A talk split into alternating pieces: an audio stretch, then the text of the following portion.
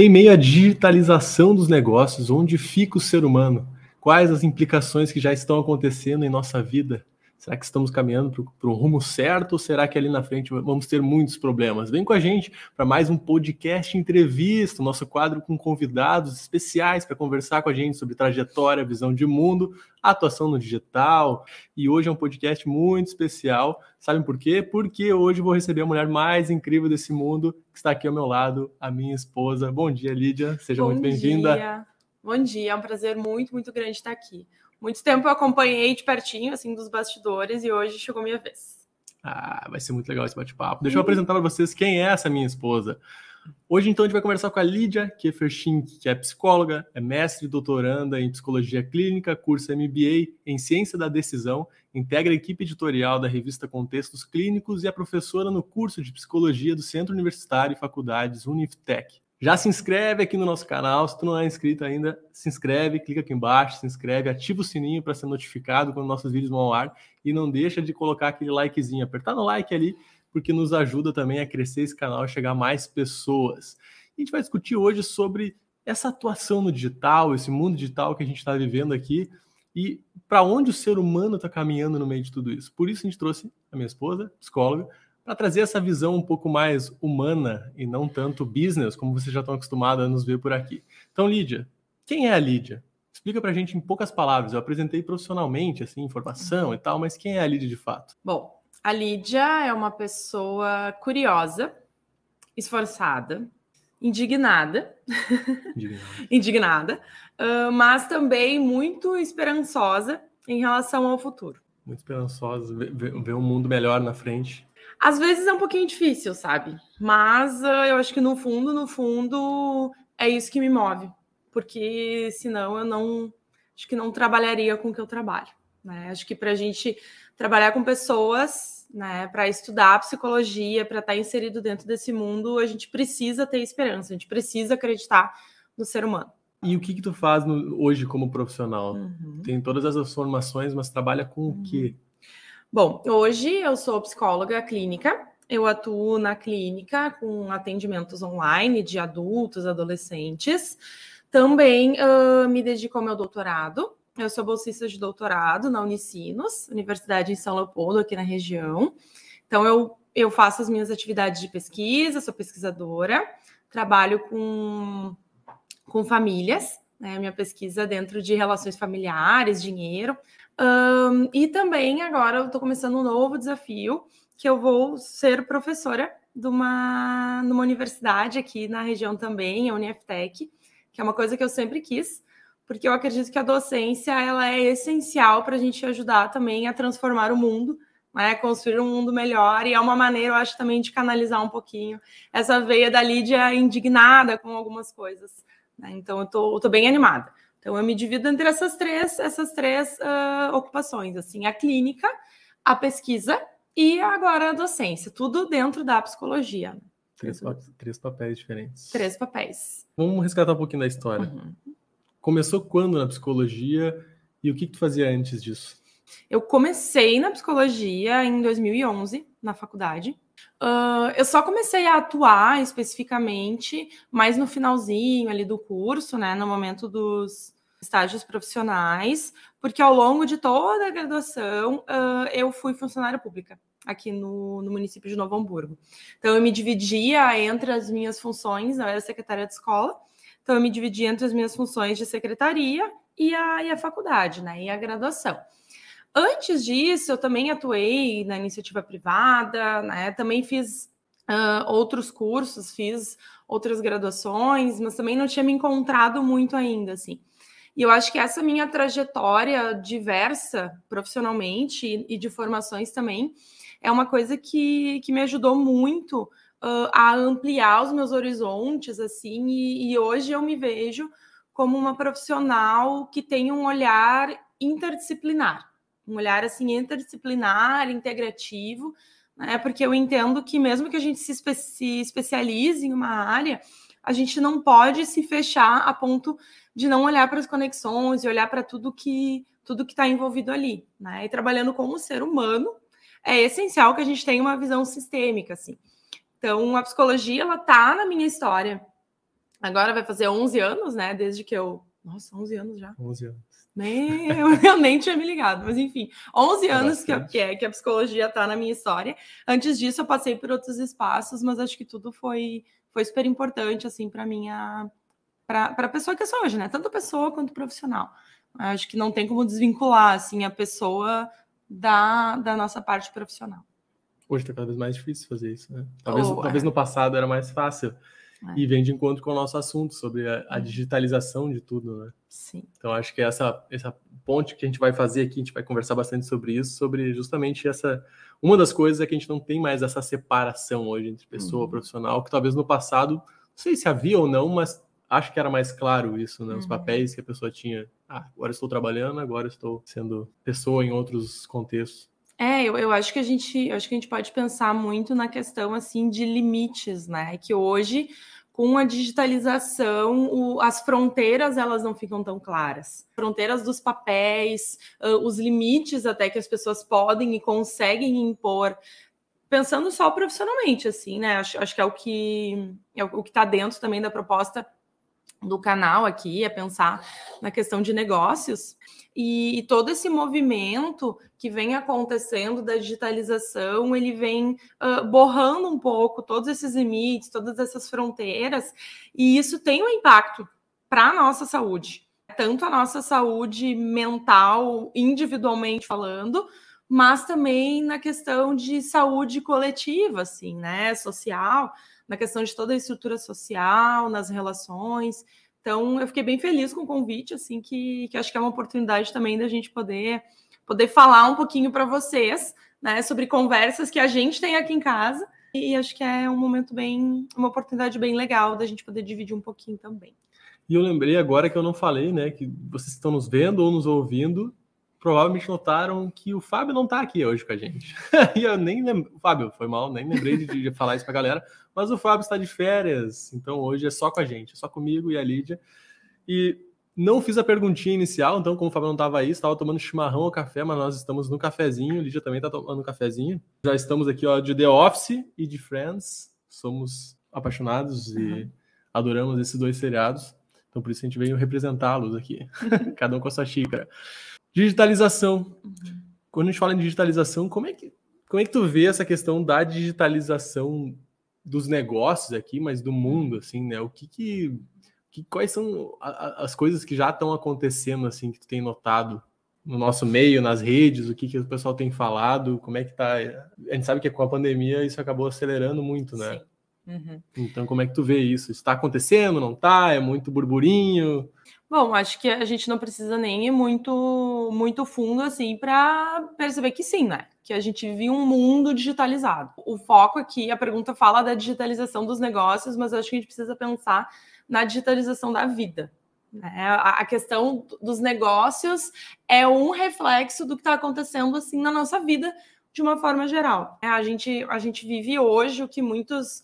muitos estudiosos, assim, pesquisadores, né, eles chamam de uma... Como, é como se fosse uma nova revolução industrial, assim, mas é uma revolução tecnológica, que é quando se muda o paradigma, assim, a nossa forma de viver.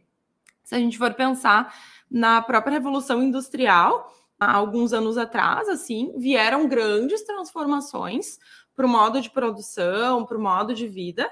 Isso trouxe... Muita, muito avanço tecnológico, mas também trouxe, né, muitos problemas, muitas dificuldades que nós, enquanto sociedade, enquanto humanidade, a gente precisou ir se organizando e se articulando para transformar aquela revolução em algo que fosse realmente benéfico de alguma forma, pelo menos para a maioria. A gente sabe que quando a gente vai olhar para um, todo um sistema, uh, não existe um sistema perfeito, né? Acho que a gente também não pode ter essa... Tem essa ilusão, assim, de que, que vai existir um, um sistema perfeito de funcionamento, mas é nossa tarefa ir, ir melhorando. Acho que a gente precisa ir melhorando tudo aquilo que a gente vive, assim. Quando, quando a gente passou pela Revolução Industrial, a gente teve muitas transformações e, e acho que a gente pode pensar especificamente no mundo do trabalho, né? Quem não lembra, quem não estudou na escola... uh, aquela, aquela parte que dizia que ah, crianças de cinco, seis anos trabalhavam em fábricas dez, doze horas por dia. Hoje a gente se horroriza. A gente fica, nossa, mas como aquilo é possível? Mas na época, aquilo era visto como aceitável, como normal. Da mesma forma, tem muita coisa hoje que está acontecendo na nossa vida a partir dessa digitalização que a gente vê como normal, que a gente vê como aceitável. Mas a gente precisa ter um olhar e a gente precisa se preocupar com isso, né? Uh, por ser da psicologia, né, o ser humano é o, o centro, assim, do, da minha área de estudo, da minha área de atuação. E eu sempre vou levar esse olhar para todos os contextos onde eu vou atuar, onde eu vou falar, onde eu possa estar conversando, assim, e também a partir daquilo que eu penso. Porque a gente fala muito sobre negócios, negócios, negócios, lucro, e, e toda, todas essas questões, assim, né, de business. Mas a gente não pode esquecer que a pessoa está no centro disso tudo. Para que, que servem os negócios? Para que, que a gente produz? Para que, que a gente quer crescer? Tudo está tá em volta da pessoa, né? A gente precisa cuidar das pessoas. A gente precisa olhar para as pessoas. E todo esse processo de digitalização, ele tem sido preocupante, assim, porque a pessoa, ela está sendo, as pessoas, né, uh, estão sendo usadas muitas vezes como uma ferramenta dentro dessa, dentro de todo esse processo, assim, né? Acho que os guris já falaram aqui, tem conteúdos também, né, nos, uh, no Insta deles, imagino que tem, tem vídeos aqui também, assim, falando muito sobre o quanto os nossos dados, eles são uma moeda de troca. E os nossos dados, eles são nosso comportamento, assim. Então, a gente precisa ter esse olhar uh, para qual está sendo o nosso papel, assim, né? Onde é que o ser humano está sendo colocado dentro de todo esse, esse processo de digitalização? A gente precisa acordar, a gente precisa também começar a pensar em mudanças, porque a gente já vem sofrendo, sim, individualmente e socialmente também, assim. Pois é, e esse ponto que tu falou dos dados, né? Isso é uma das uhum. coisas que hoje está se discutindo, de um tempo para cá começou a se discutir a política de privacidade, uhum. tudo dos dados, e acho que é bem isso que tu falou. Uh, hoje a gente ainda não consegue entender a dimensão disso, uhum. né? Então, hoje, se perguntar para muitas pessoas se elas se preocupam com seus dados e tal, uhum. vão dizer que sim, mas ao mesmo tempo eu já ouço muita gente falando assim, ah, mas se eles usarem os meus uhum. dados para me dar uma vida melhor, tá tudo bem. Ou então, tem aquela coisa também de, ah, mas eu não tenho nada a esconder, é. né? Como se usar os dados é só descobrir os segredos, e não é, né? Então, isso é uma coisa que hoje é uma coisa normal, e que eu uhum. acho que daqui para frente, daqui a uns anos, a gente vai olhar para trás e vai ter essa mesma visão que a gente tem da Revolução Industrial, do tipo assim, nossa, como é que a gente aceitava isso? Uhum. Nossa, como é que podia, né, as empresas dominarem tanto os nossos dados e fazerem tantas coisas com eles sem a gente ter o poder de decisão uhum. sobre eles. Sim. Então, acho que são coisas que vão vindo, essas discussões, e é por isso, por isso é legal a gente pensar, às vezes, né? Não só, como ele já falou, não só a gente traz muito conteúdo de negócio, negócio, negócio, mas a gente tem que parar e olhar para a gente, para a sociedade, né? Entender algumas coisas aqui, discutir algumas coisas, para a gente pensar numa sociedade melhor ali na frente. Então, essa parte da digitalização, que é uma coisa tão legal e que a gente traz aqui de uma forma tão bacana as coisas, os pontos positivos, talvez esse podcast aqui também vai trazer algumas coisas negativas aqui, que é para a gente olhar sobre isso com, talvez, uma perspectiva diferente. Sim. É, e eu acho que é super importante, assim, e aí agora eu vou, agora eu vou falar, que é. eu, eu, por muitas vezes, assim, eu insistia muito com o Christian, ai, mas fala sobre isso, mas tu precisa falar sobre isso, mas tem que se posicionar em relação a determinado assunto. Porque a gente precisa pensar sobre essas questões, uh, porque a gente precisa pensar em construir modelos de negócio, né? E agora falando de negócio especificamente, modelos de negócio que sejam sustentáveis. A saúde de qualquer empreendimento, ela vai depender de o quão sustentável é aquilo. E se a gente não olhar essa dimensão humana, o negócio não vai se tornar sustentável, porque ele não, não vai ter continuidade. Para quem estuda, enfim, né, se aprofunda mais nessas áreas de até a própria questão de E S G, né, novos modelos uhum. de, de economia sustentável, assim, tem visto que a parte humana, ela é essencial para o negócio. Então, já tem muitos, muitos movimentos começando a acontecer, que é ter um olhar muito mais cuidadoso pro cuidado com o homem, né? Cuidado com, com o ser humano, e pensando uh, em, em algo que seja sustentável assim para todos os atores envolvidos, para quem produz, para quem consome, para o meio ambiente. Então, uh, se vocês querem até estar à frente do outro, tem que, às vezes, parar, dar uns passinhos para trás e pensar um pouquinho, tá? Mas que negócio que eu estou construindo? Que sistema é esse que eu estou inserido? O que, que eu estou contribuindo ou não para alimentar uma lógica que ela acaba sendo uma lógica bem perversa, assim, de lidar com o ser humano? Um exemplo, né, que a gente tem... Não sei se eu posso falar. Pode. Posso falar? Já. Não, porque um exemplo, assim, né, que a gente pode pensar, uh, muitas vezes até o próprio modelo da Uber, assim, né? Lembra quando surgiu o Uber? Nossa, mas é barato, é muito mais barato que táxi, tem flexibilidade, não tem regulamentação, eu ganho cupom o tempo inteiro. Quando surgiu, parecia uma coisa maravilhosa para todo mundo. O motorista ganhava, o passageiro ganhava, todo mundo ganhava. Só que hoje a gente está enfrentando, né, um, um problemão assim, que é um modelo que não se sustenta mais. Porque foi injetado muito dinheiro no início, se criou uma necessidade, então as pessoas criaram... Eu conheço pessoas assim que, bom, venderam carro, venderam tudo, porque não, mas Uber vale muito a pena. A gente vai viver só de Uber, a gente não precisa de carro e tal, esse, esse, esse transporte é o ideal...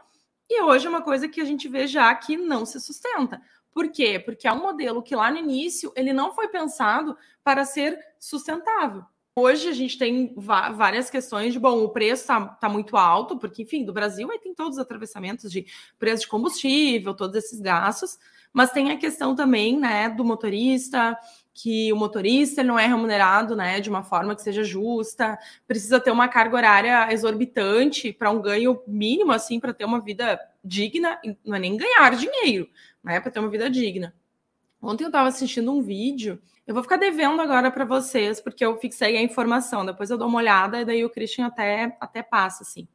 Mas eu estava assistindo, assistindo um vídeo onde eles estavam falando justamente sobre esse modelo da Uber.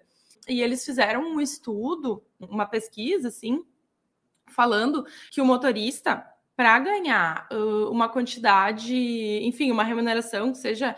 ok, para ele conseguir pagar as contas, ele ter uma vida minimamente digna, ele tinha que trabalhar em média onze a doze horas por dia.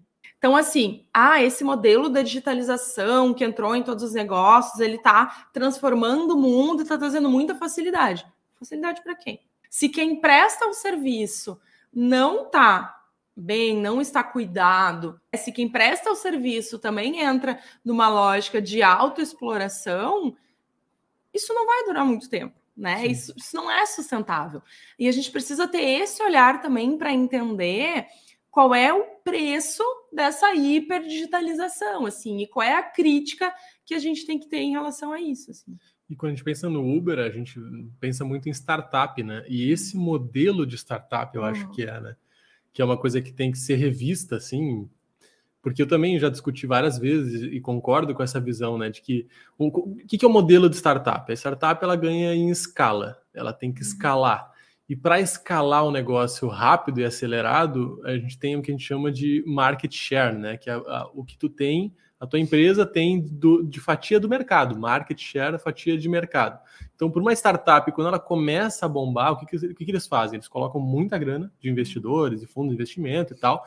para ganhar o maior, a maior fatia de mercado possível, no menor tempo possível, para que diminua a possibilidade de novos entrantes.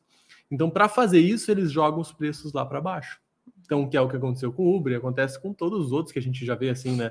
Começa um negócio muito bom, parece muito bom, porque tem muito dinheiro sendo injetado, naquele momento a startup não está visando o lucro, e aí ela cresce muito, ela domina o mercado, impede que novos entrantes entrem, ficou meio redundante, né? Mas novos entrantes consigam uhum. se estabelecer, e aí, depois daquilo, é que ela começa a regularizar valor e tal, e daí vai vendo, e daí algumas coisas vão mudando, e a gente vai vendo, pô, não é mais tão bom assim. Uhum. Então, esse é o próprio modelo de startup que é utilizado, assim, de ganhar mercado rápido, acelerar, com fundo de investimento e tal, que é uma das coisas que também acho que tem que ser revista, assim, porque isso faz bagunçar um pouco o mercado, que às vezes nem está preparado para receber aquele tipo de solução daquela forma. Tu não tem nenhum período de maturação, né? Uhum. Tu tem uma coisa que se torna legal Uhum. Quase que uma legalzice que se torna ali e aquilo ganha um mercado. É só a gente pensar também no, no Clubhouse, por exemplo, que uhum. cresceu. Também é uma coisa que a gente pode levar assim, pô, tá, não era pago, não era nada disso, é outro viés, mas eu quero dizer assim, pô, é uma coisa que se tornou legal, então o negócio explode. Todo mundo adere porque é muito legal, porque vamos lá dentro e tal. E onde é que tá hoje, né? Então ele uhum. some e tal, não tem aquele período de maturação do negócio para ver se realmente é sustentável e tal, para que ele uhum. consiga se estabelecer. É, e aí, e aí eu acho que nessa questão, né, de enfim, domínio de mercado e tudo, acho que entra outra questão que daí eu faço meia culpa da minha área, que eu, todo o conhecimento da psicologia, assim, conhecimento de comportamento humano, de necessidades, é chave para conseguir criar essas necessidades, assim, e para conseguir realmente entrar nas nossas vidas. Né? Uh, se a gente for, for parar para pensar... Bom, eu, eu tô aqui falando com vocês e tô com o meu celular, tipo, aqui na minha frente, assim. Uh, a gente hoje não consegue mais viver sem, assim. Já se tornou uma necessidade nossa. E todo o funcionamento do celular, todo o funcionamento dos apps, tudo isso, assim, é feito com base em estudos de comportamento humano. Então, não é à toa que a gente perde horas rolando o feed do, do Instagram, por exemplo. Eu lembro quando, quando eu tive Instagram, assim, a primeira vez, o feed não era infinito. Ele chegava uma hora que ele acabava. Tipo assim, ah, e ele era cronológico, né? Que era de acordo com as postagens que iam sendo feitas. Sim. Então, chegava uma hora que acabava. Eu, ah, tá, então tá. Então, agora acabou, vou deixar o celular de lado. Hoje, não. Né? O próprio fato tipo, do feed ser infinito, de não acabar nunca, é uma coisa que vai te prender ali. E as, as empresas, assim, e aí agora falando das grandes empresas, né? Elas conhecem muito bem o nosso comportamento. Elas sabem muito bem o que funciona, o que não funciona. Bom, os guris falam que muito da questão uh, dos dados, né? Da gente olhar esse, esse, olhar todo esse comportamento, assim, do usuário, isso vai ajudar no marketing, vai ajudar na venda, só que isso também, a gente também precisa ter um pouquinho de consciência sobre, sobre o nosso comportamento como usuários, assim, porque senão a gente acaba virando só uma ferramenta, e aí eu incluo também uh, os empreendedores, eu incluo também os trabalhadores, né, não só o usuário final, mas quem está trabalhando ali na rede social, né, na, na plataforma, acho que plataforma, acho que, é. que contempla melhor, assim, essa... essa ideia, né? Quem está trabalhando ali na plataforma também está trabalhando para a plataforma. Se eu crio lá o meu, o meu perfil no Instagram para minha, para minha loja, para vender alguma coisa e tal, eu também estou trabalhando para o Instagram, né? Eu também estou produzindo conteúdo. Ah, eu estou produzindo conteúdo para mim. Assim, tá, mas primeiro tu está produzindo conteúdo para o Instagram. Para girar. Para girar a roda. Para que ela aconteça, tem que ter muita gente produzindo conteúdo. Sim. Né? E para chamar as pessoas ali também, né? E as plataformas, elas ganham muito dinheiro com as pessoas que estão dentro delas produzindo conteúdo. E acho que até eu já ouvi aqui em casa várias vezes o conceito de terreno alugado, né? Que é tu ter um, um perfil numa plataforma é um terreno alugado, aquilo ali não é teu. Tu tá alugando aquele espaço ali. E aí a gente precisa ter essa crítica, assim, a gente precisa pensar também enquanto negócio, assim. O que, que eu estou fazendo do meu negócio e o que, que eu posso fazer para melhorar, para tornar ele mais seguro, para tornar ele mais sustentável, né? Será que vale a pena eu entrar cem por cento na lógica uh, de como está funcionando o digital? Eu, eu fico pensando um pouco, assim, aí na minha área, especificamente psicologia, aí a psicologia clínica, assim. Eu fiz um perfil no Instagram, logo que me formei, assim, e aí, enfim, produzir conteúdo por um tempo. Eu, eu ia chegar nesse ponto. Ah, tá. Eu ia perguntar para ela. Não, mas vamos adiantar. Eu ia perguntar para ela se ela usa as redes sociais de uma forma também profissional de divulgar o trabalho. Como é que é isso? Como é que, como é que tu vê isso aí? Uhum. Bom, isso é uma opinião minha, Lídia, tá? Não é a, a opinião certa, não é a opinião errada. É a minha opinião com base em algumas coisas que eu já refleti, assim, e, e já pensei uh, durante um tempo. Em dois mil e quinze, então, eu... dois mil e quinze, não. dois mil e dezessete, eu fiz o meu perfil profissional no Instagram. E aí, comecei, enfim, a produzir conteúdo, né? Que a ideia era ter o cartão de visitas digital, assim, online. Comecei a produzir conteúdo e tal, né? E a minha ideia... Eu lembro que no início eu escrevia muitos textos. Que eu sempre gostei muito de escrever, assim. E eu escrevia muitos textos e textos e textos, e eu via que aquilo não, não, não dava um retorno, assim, era uma coisa que era difícil, acabava não tendo, não tendo muitos feedbacks, não crescia a minha audiência.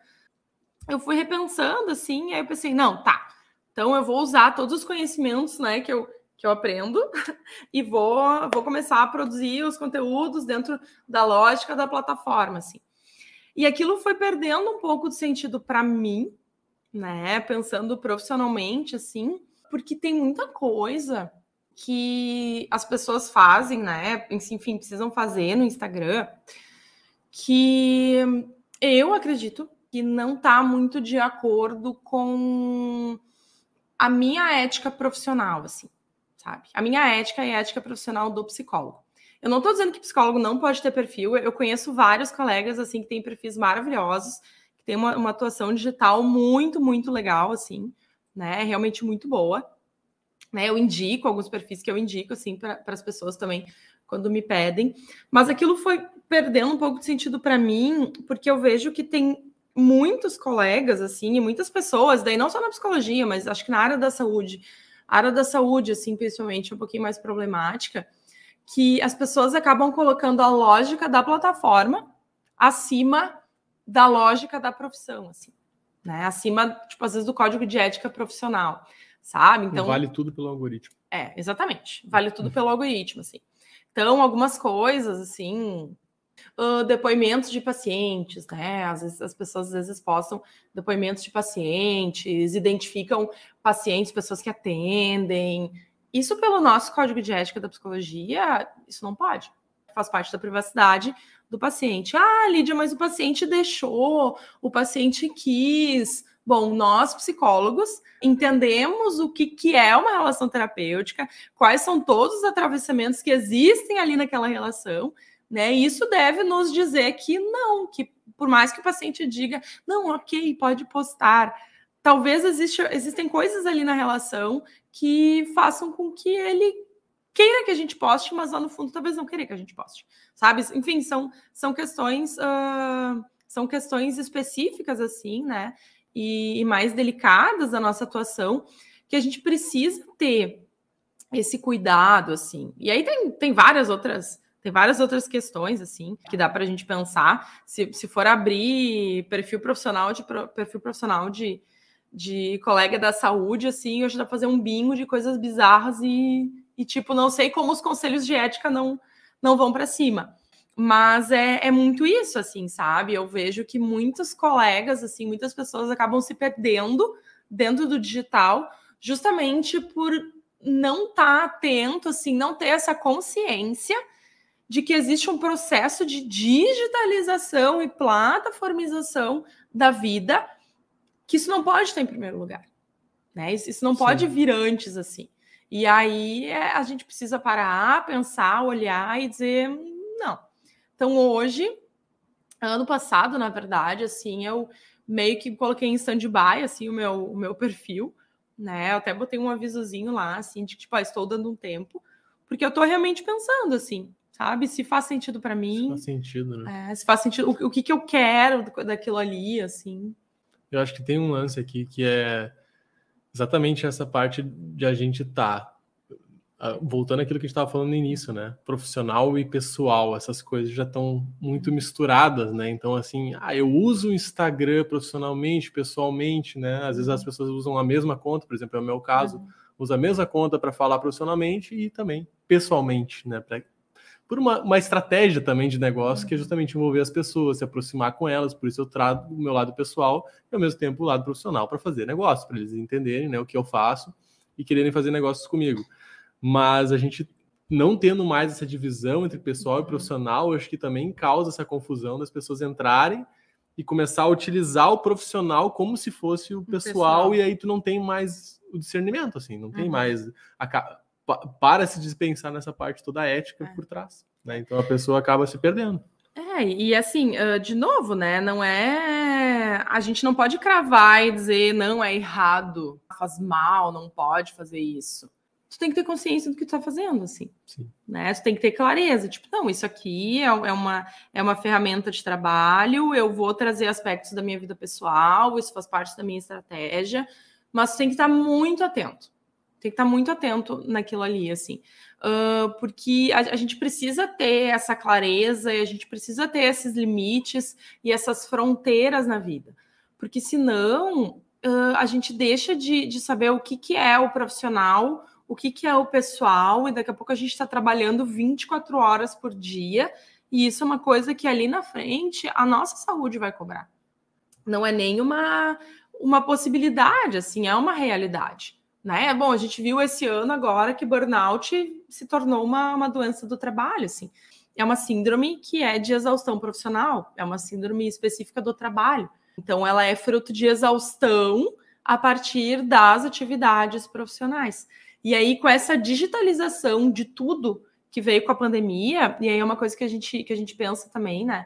Que a pandemia, ela acelerou toda essa transformação, assim, eu acho que ela... ela veio para trazer de uma forma exponencial, assim. Tudo aquilo que estava acontecendo aos pouquinhos, veio a pandemia. Bom, a nossa saída agora é a, a plataforma, é o digital, é o computador. E aí as pessoas acabaram mergulhando de cabeça, assim. E aí, com isso, aumentou também os índices de, de adoecimento profissional, uhum. de esgotamento. Por quê? Porque eu estou no celular, eu não sei se eu estou descansando ou se eu estou trabalhando. Eu tô rolando o Instagram, se eu tenho, por exemplo, um perfil no Instagram, que é meu perfil pessoal e meu perfil profissional. Aí é domingo de tarde lá, depois do almoço, eu vou sentar no sofá e vou ficar pegar ali e ficar rolando o celular. Eu tô descansando, eu tô trabalhando. Porque, bom, eu tô no Instagram, daqui a pouco entra uma mensagem, daqui a pouco, ah, eu vi um conteúdo legal ali, eu acho que eu posso fazer uma, uma coisa assim. Ah, eu tive uma ideia, né? Ah, eu vou fazer um story aqui, porque eu me lembrei que isso pode conectar com tal assunto. Então, assim, a gente tem que ter um pouco de cuidado, que a gente também precisa descansar, né? E essa conectividade cem por cento, essa facilidade, tudo isso faz com que a gente não descanse. Para o nosso bem-estar, assim, individual, isso é muito complicado. Muito, muito, muito complicado. Eu ia falar um negócio que acabei esquecendo aqui. Uhum. Mas é que tu pegou um ponto ali que eu ia comentar. Mas, enfim, o negócio do Instagram, né? Eu acho que uma das coisas que a gente, quando a gente começou aqui... a fazer as lives, e lá no início que a gente começou a postar conteúdo, a gente começou a falar muito essa parte do Instagram, pô, como é que tu vai engajar lá dentro e tal. Uhum. E a gente falava, pô, tem que estar lá todo, todo dia, tem que estar lá nos stories, tem que aparecer, tem que engajar as pessoas, assim. E eu ainda acredito que isso ainda seja a lógica, né? Uhum. Tu entenda isso assim, ó, esse é o caminho. Mas hoje eu já penso assim, tá, mas a gente tá disposto a seguir esse caminho? Então é outra pergunta, né? É a mesma coisa de saber assim, as pessoas me perguntam assim, tá, mas eu posto vídeo, eu posto foto e tal, e eu falo assim, olha, o vídeo engaja mais, vídeo aproxima mais, mas tu tá disposto a gravar vídeos, a produzir, a editar e a fazer tudo isso? Uhum. Então é uma outra pergunta, né? Tu sabe o que funciona, tu sabe o que deveria fazer, mas aí vem a, a segunda pergunta que tem que se fazer, tá, mas vale a pena isso aqui que eu tô fazendo? Então, a mesma coisa, pô, eu preciso estar lá no Instagram, nos stories todo dia, mas vale a pena para minha saúde mental eu estar todos os dias nos stories? E aí, aí entra essa questão da sustentabilidade, né? Aí é uma visão de sustentabilidade a partir de uma perspectiva individual, assim. É sustentável para mim manter esse ritmo? Eu, eu vou conseguir manter esse ritmo, assim? E aí, tam, aí é muito de... E é muito tu ter um autoconhecimento, assim. Eu vou puxar um pouquinho a brasa pro meu... pro meu assado, né, na questão da psicologia, assim, é tu ter um nível de autoconhecimento uh, que te permita também saber os teus limites, né, eu, eu demorei um pouquinho, assim, para entender que, tá, tipo, aqui não é para mim, esse lugar aqui não é para mim, tem gente que se dá muito bem, tem gente que gosta, enfim, mas a maioria, assim, uma grande parte das pessoas tá ali por necessidade, assim, né, tipo, não, eu preciso... Eu não gosto de gravar stories todo dia, mas eu tenho que gravar. Eu não gosto de fazer tal coisa, mas eu tenho que fazer. Por quê? Ah, porque a lógica da plataforma é essa. Ah, porque para eu existir ali dentro, eu tenho que fazer isso. Eu entendo. E realmente é um lugar, uh, é um lugar bem desafiador, assim. Está inserido dentro de uma plataforma onde o que vale é o algoritmo, o que vale são os cliques, né? O que vale é a relevância. Mas a gente também precisa pensar que a plataforma, ela é feita por nós, né? É o nosso comportamento que tá ali. Hoje em dia, as coisas funcionam desse jeito porque a gente abriu mão do nosso protagonismo e entregou na mão do algoritmo, na mão da lógica que a plataforma quer que seja, né? A gente precisa lembrar que se, se não tiver gente, o negócio não existe, né? Se não tiver usuários ali dentro... Bom, ou pegando o exemplo do Chris, né? O Clubhouse. Quando chegou, nossa, mas era um estouro. Eu lembro que tinha gente que dizia, não, porque agora vai ser a nova plataforma do momento, porque vai estourar, porque todo mundo vai entrar. Quanto tempo durou?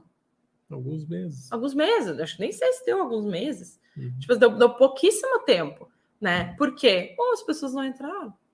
As pessoas não, não continuaram. Né? E aí uma grande questão assim, dessa plataformização, por que que a gente continua, por que que a gente entra, por que que a gente fica, né? Porque elas são desenvolvidas, são construídas pensando em, no nosso engajamento, né? Pensando em uh, qual vai ser a melhor forma de captar nossa atenção e manter o nosso engajamento ali. Sim. Né? Elas são construídas com base no nosso comportamento. Se a gente tem clareza disso, se a gente sabe, se a gente tem noção, é uma coisa, né? Aí é uma, uma tomada de decisão consciente, tipo, não, mas eu vou continuar aqui, eu quero, e essa é a minha decisão. O problema é que a maioria das pessoas não se dá conta, não tem noção disso, assim. Aí a gente vem para o nosso próximo assunto, que é justamente falar das bolhas, né?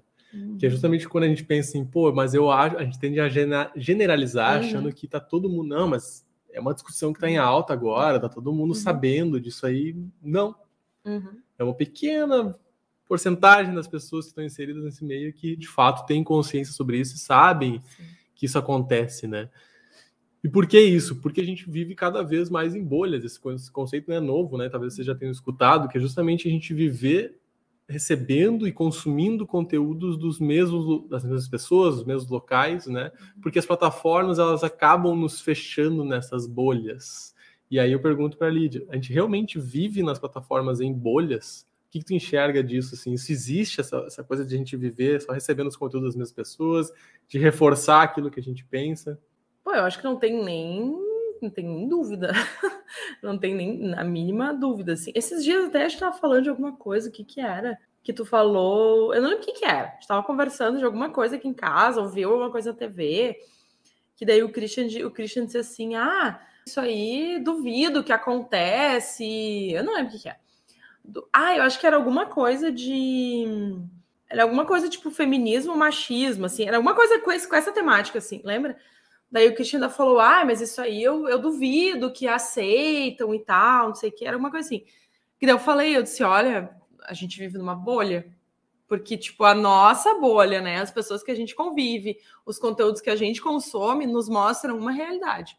Mas se a gente vai para o mundo lá fora, a gente vê que a realidade é totalmente outra. E essa ideia de que o meu mundo é o mundo real, isso foi... intensificado muito a partir da plataformização da vida.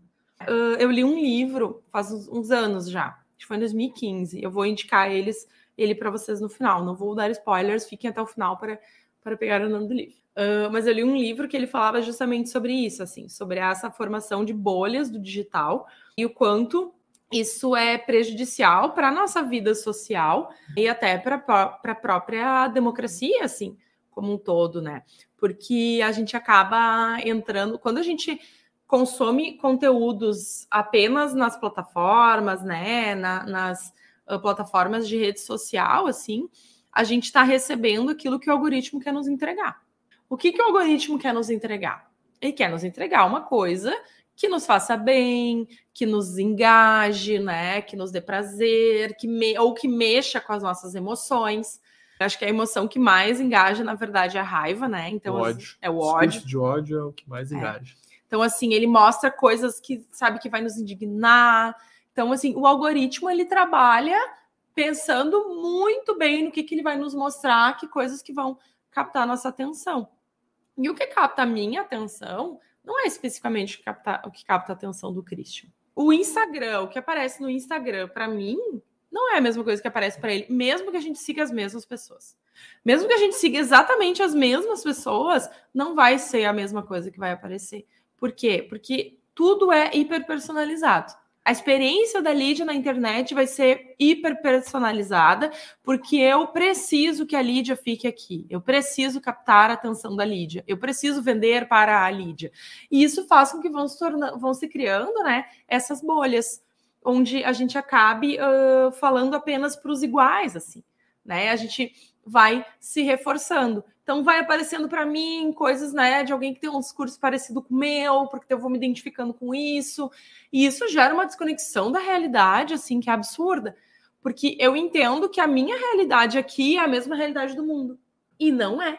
E aí, às vezes, eu saio para o mundo e eu vejo as coisas e eu penso, nossa, mas não é possível, como que isso está acontecendo, como que as pessoas pensam assim, como que as pessoas pensam assado, porque eles estão errados.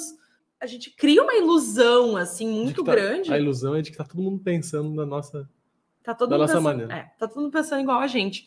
E aí, do ponto de vista psicológico, isso é horrível, assim, porque isso faz com que a gente uh, fique num estado de inflexibilidade psicológica gigantesco. A gente vai fechando cada vez mais a nossa visão, né? A gente vai criando uma visão em túnel, assim. Eu só enxergo uma coisa. E tudo aquilo que sai do meu túnel é inaceitável, né? Ou eu, eu tenho muita dificuldade de lidar, porque eu não sou exposta à diferença, né? Eu sou exposta apenas àquilo que faz sentido para mim. E aí, se a gente for pensar em termos, assim, de aprendizagem, de evolução, de crescimento, isso é horrível. É, isso é horrível e isso vai inviabilizando cada vez mais o próprio convívio, assim, enquanto sociedade, né? De, de que a gente não consegue tu, tolerar o pensamento diferente. E tu acha que as plataformas são grandes responsáveis pela polarização que a gente vive hoje? Sim. Sim. Olha só como uma coisa vai levando a outra, né? A gente tá falando aqui de bolhas e hoje a gente vive num mundo muito polarizado, uhum. onde... ou é A, ou é B, ou é preto, ou é branco, ou é direita, ou é esquerda. Uhum. Então, tu só tem um do, dos lados que tu tem que pertencer. A gente vive isso, a sociedade está assim hoje, principalmente aqui no Brasil, né? A gente uhum. recortar para a nossa realidade aqui. E isso é muito influenciado por essa questão das bolhas que a gente está trazendo.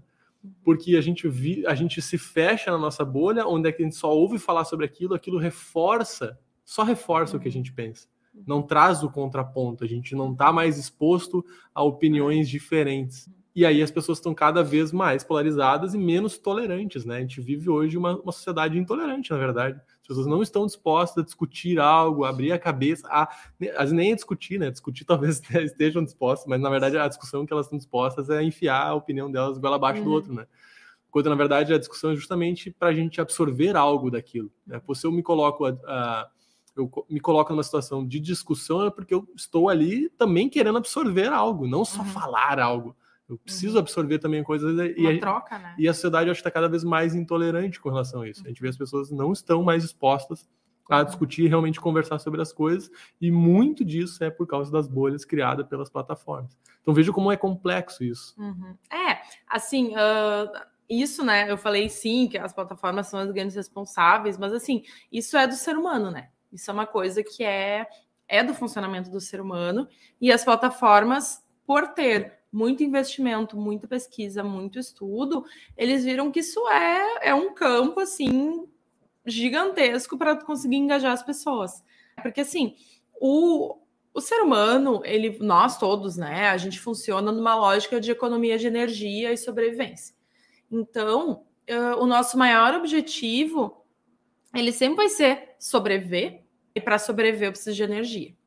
Então, tudo aquilo que gasta energia, o nosso corpo, ele naturalmente tenta evitar, assim. E o gasto de energia cognitivo é um negócio gigantesco, assim. Para a gente pensar, ponderar, né, raciocinar sobre algo, avaliar...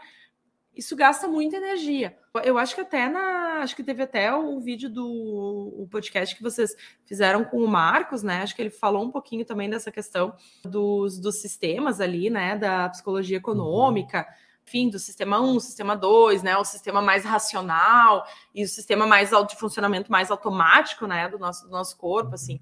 Então, o nosso cérebro, ele vai criando alguns atalhos, né? De pensamento, de funcionamento, justamente. Que tem que ser rápido, né? Que tem que ser automático. Porque se toda decisão que a gente for tomar, a gente tiver que parar, pensar, raciocinar, a gente não vive, né? A gente se esgota. Bom, eu estava tomando café e agora há pouco tomei um gole de água. Bom, eu estou tomando café e me deu sede. Toda vez que eu tomo café, me dá sede. Foi, eu não pensei, ah, agora eu vou ter, me deu sede. Quando eu tenho sede, o que, que eu faço? Ah, água hidrata. Ah, eu tenho um copo de água aqui, então eu vou tomar um gole. Eu não fiz esse raciocínio. Por quê? Porque para mim já é muito automático, sede e água. Eu já peguei, já tomei. Então, é uma forma de sobrevivência também do nosso organismo criar esses atalhos. Essa questão de, de pensar rápido, de precisa dessa automatização na vida. Só que aí, claro, né? Toda vez que a gente for pensar, raciocinar sobre alguma coisa, a gente vai gastar muita energia. E como a gente está inserido dentro, né, dessa lógica das plataformas, quando tudo é digitalizado, tudo é muito rápido. A gente não precisa pensar muito. A gente só recebe, a gente só recebe o conteúdo, né? Até, nem, nem quero entrar muito aqui na, na questão de, enfim, fake news, né? Porque eu acho que isso também vem sendo debatido exaustivamente, né? Mas a própria questão das fake news, assim, né? Por que, que as pessoas acabam se engajando nessas notícias? Porque elas fazem sentido para aquilo que a gente quer acreditar. Então, elas têm um apelo emocional muito grande, elas mexem com as nossas emoções.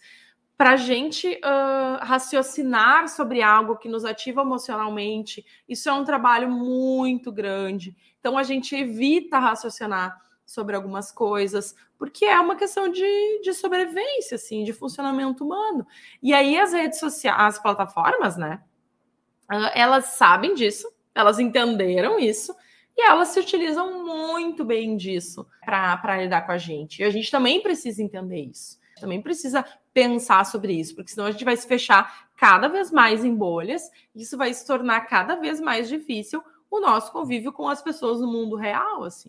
E se a gente está cada vez mais em bolhas, o que, que a gente pode fazer para sair das bolhas? Ah, primeiro... Agora, é... agora vamos pensar, a gente está tá sentando pau nisso, beleza. A galera está entendendo que, cara, realmente é complexo, a gente vive nisso, a gente está inserido nesse contexto. Mas e aí, o que, que eu posso fazer, então, para fugir um pouquinho disso e sair um pouquinho da minha bolha? Uhum. Olha, a primeira, a primeira coisa eu acho que é parar e pensar se tu tá numa câmara de eco ou não, né? Se, se tu está dentro de uma bolha. Eu já te digo que muito provavelmente sim, está dentro de uma bolha. Alguns casos são um pouco mais complexos, né? Outros não, assim, um pouco mais graves. Uma coisa que é, que eu acho que é bem importante, assim, é a gente voluntariamente se expor a assuntos diferentes, a opiniões diferentes, a questões diferentes, e diminuir um pouco a nossa exposição e o nosso consumo de conteúdo daquilo que nos reforça. Eu sigo no Twitter um, um psicólogo, pesquisador, que ele é especialista em resgatar pessoas de cultos. Cultos no sentido, enfim, daquelas seitas... Uh, de, de, enfim, tem, tem até uma, um caso bem famoso, não sei se as pessoas vão lembrar, mas depois vocês podem pesquisar, que é a seita do Templo do Povo, do Jim Jones, uhum. no, na década de oitenta. Ele conseguiu criar um culto gigantesco, criou uma sociedade na, na Guiana, e que culminou até um, um suicídio coletivo, assim. Enfim, é uma história bem, bem pesada, assim. Mas vocês podem pesquisar aí no... No, no Google, aqui no próprio YouTube depois, assim. E o que que é isso, né? Isso é um culto, que ele vai se reforçando nessa inflexibilidade das pessoas, assim. Elas deixam de ver o diferente e entram naquilo de cabeça, assim. E aí, esse, esse pesquisador, né, que eu acompanho no, no Twitter, depois também vou ver o nome e, e a gente deixa aqui para você, se alguém quiser acompanhar. Galera, só para lembrar que sempre, todas as nossas lives, inclusive nos podcast entrevista, uhum. a gente tem aqui no YouTube, embaixo, o linkzinho para vocês baixarem o resumo. Uhum. E aí, nesse resumo, a gente vai colocar os links, tudo que a gente está falando aqui vai estar tá nesse resumo. Então, quando vocês estiverem olhando esse vídeo aqui, ou se estiver lá no Spotify, vai ter que vir aqui para o YouTube e aí olhar a descrição aqui embaixo, tem como vocês pegar o presente de vocês, que é o resuminho, põe o nome e e-mail ali, vocês vão receber um e-mail com acesso aos resumos. E daí vai ter o resumo desse podcast com os links lá. Tá, então tá. Uh, esse, esse profissional, né, uma, uma das... Uma das... das técnicas e das práticas para resgate de pessoas de cultos, que é tirar elas desse, desse lugar de radicalização de pensamento, é diminuir a exposição dela a determinados conteúdos. Então, o que, que é isso? Ah, às vezes eu ainda não tenho tolerância para consumir um conteúdo diferente, para olhar uma opinião diferente, para me inserir em outro lugar, para conversar com outras pessoas que pensam diferente. Isso para mim ainda é muito difícil. Sim, porque a inflexibilidade ainda está muito grande. Mas eu posso, por exemplo, diminuir o meu tempo de consumo de determinada notícia. Eu posso, talvez, parar de seguir aquele influenciador ou aquela pessoa que tem uma posição muito inflamada, uma posição muito radical em relação a determinado assunto. Porque o consumo do conteúdo, na verdade, ele vai alimentando. Se eu sigo alguém que tem um posicionamento muito radical, muito firme sobre alguma coisa, eu preciso consumir aquilo constantemente, porque aquilo vai alimentando, uhum, né, esse, esse meu pensamento, assim. Então, às vezes, eu parar de seguir, eu silenciar, isso já ajuda muito. Uma, uma coisa que, que agora eu lembrei, um exemplo prático, assim, que teve uma época que eu comecei a... Eu comecei a estudar bastante, assim, e me interessava muito pela questão uh, de aceitação corporal, assim, questão de estética e tudo mais, assim, profissionalmente, né? E porque eu via muito no Instagram, enfim, a gente vê hoje ainda, né? Toda essa questão da pressão estética, da coisa do corpo perfeito e tudo mais. Uh, e na época, eu lembro que uma das coisas que eu fazia, assim, e que eu recomendava também para as pessoas, era silenciar alguns, algumas tags, uh, silen- bloquear alguns conteúdos e começar a seguir pessoas tipo de outro de outro tipo de discurso, assim, pessoas que tinham um discurso mais de aceitação corporal, parar de ver às vezes aquela blogueira do corpo perfeito, dos quinhentos mil procedimentos, da hiperexigência estética, várias coisas assim. Então a gente precisa fazer um movimento para diversificar o conteúdo daquilo que a gente está consumindo. E isso precisa, uh, isso vai passar por uma tomada de decisão assim consciente. Porque quando a gente abre mão de decidir as coisas, alguém vai decidir pela gente. E quando a gente vai falar em plataforma e digitalização, é a plataforma que vai decidir. E a plataforma, ela não vai decidir por aquilo que é melhor para nós. Ela vai decidir por aquilo que é melhor para ela. Aquilo que vai gerar mais lucro, aquilo que vai gerar mais engajamento, né? E a gente tem que retomar essa posição de tomada de decisão, assim. Vai entrar, né, por uma tomada de consciência, assim, até uma crítica, tipo, pá, mas o que, que é isso aqui que eu estou consumindo? Ou o que, que é isso aqui que eu estou fazendo? Qual é a minha atuação digital? O que está gerando isso, né? Para que estou produzindo isso? Para que estou fazendo isso? Por que, que eu estou aqui? Quando a gente sabe, quando a gente entende, quando a gente tem clareza das coisas que a gente faz e dos porquês daquilo que a gente faz, as coisas se tornam muito mais uh, benéficas, assim, pra gente, né? Enquanto a gente vive num automático, a gente vive à mercê do outro, assim. A gente tem que ter cuidado para não viver à mercê do algoritmo, porque aí a gente tá abrindo mão da nossa gerência dentro da nossa própria vida, assim. E lá na frente isso vai, isso vai ser cobrado. A gente vai ter que pagar esse preço. Deixa eu trazer uns comentários. As pessoas estão comentando aqui, achando muito boas considerações. A galera mandando bom dia aqui pra gente. O Fernando mandou, ó, ótimas... Até vou exibir na tela aqui, ó. Ótimas considerações, parabéns pelo trabalho. Ó, muito bom. Uhum. O Márcio botou um comentário perfeito aqui. Ele botou assim, ó, só gente bonita nessa live e o Cris e o Fábio. Isso que o Fábio nem tá na live com a gente. Mas tudo certo, eu tô aqui representando as pessoas. Será que ele não feias. Tá perguntando cadê o Fábio? Será que ele não pegou o início? E essa coisa das bolhas, isso, isso me fascina um pouco, assim, porque é uma... De novo, na minha bolha, né? Parece que tá todo mundo já falando sobre isso, mas na verdade é uma coisa bem desconhecida e que as pessoas não têm noção disso. As pessoas não têm noção. Vocês que estão nos ouvindo e que têm uma noção sobre a existência de bolhas, comentem com outras pessoas no, no, nos vínculos de vocês, assim, para ver se as pessoas sabem o que é isso. Porque as pessoas não sabem o quanto isso é poderoso, né? Tem uma, uma influência sobre a gente, e a gente às vezes até, tá, legal, eu sei que existe o algoritmo e tal, mas a gente não sabe até que ponto o algoritmo tem uma influência sobre a nossa vida hoje em dia. Uhum. Então, hoje, a gente está falando muito aqui de plataformização, né? Tem alguns livros, por exemplo, Platform Society, que eu, eu usei na, na meu, minha dissertação de mestrado, e eu li justamente isso, né? E falava sobre esse tema, plataformização, ou seja, é a sociedade da plataforma hoje. As coisas já são todas meio interconectadas, a gente não consegue mais separar isso. A gente não está vivendo só dentro da plataforma, mas as plataformas estão influenciando a nossa vida fora. Uhum. Tem coisas que a gente hoje faz fora e que às vezes não faz sentido se eu não mostrar na plataforma. Uhum. Então, assim, ah, digamos assim, ó, vocês vão agora poder fazer uma viagem, tal, tal, tal, mas vocês não podem levar câmera, celular.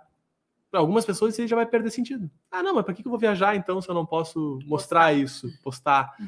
Então, assim, a gente, a gente vê que a plataforma ela influencia a nossa vida fora e a nossa vida fora também influencia a plataforma. É um sistema todo, né, que vai se retroalimentando e criando novas lógicas a partir daí. Então, assim, a, a vida cada vez mais interconectada, né, na internet, no mundo online, assim, vai ditando novas regras, assim, né, novas coisas, que, novos padrões, novas lógicas que a gente vai seguindo, assim. Então é legal a gente, essas coisas que a gente está trazendo, justamente para a gente pensar e abrir um pouco a cabeça e para a gente sair da nossa bolha, também propor isso para as outras pessoas, né? Falar para outras pessoas sobre isso. É, eu fiquei pensando, né, nessa questão de, de negócios, assim, e plataformização da vida. Uh, eu, eu já vi vários lugares, assim, que se intitulam como instagramável. Não sei se você já viu, sim, ah, sim. eu vou abrir um ah, café. Ah, seu lugar é instagramável. É instagramável. Tipo, gente, tá construindo o teu negócio. Fui no salão de beleza, ah, é, salão de beleza é instagramável. É, é um, e é, é aquela coisa, de novo, da, da falta, não tem clareza as fronteiras, assim, uhum. né? Isso vai entrando na nossa vida. Um negócio que, eu, que até hoje me chama muita atenção, assim, e eu fico, ai... Quando as pessoas vão tirar uma foto e falam, ai, vamos fazer uma selfie. Selfie é uma coisa totalmente da rede social, assim, específica da rede social. E as pessoas, tem muitas pessoas que não falam mais tirar uma foto, vamos fazer uma selfie. Se juntem todo mundo ali que eu vou fazer uma selfie.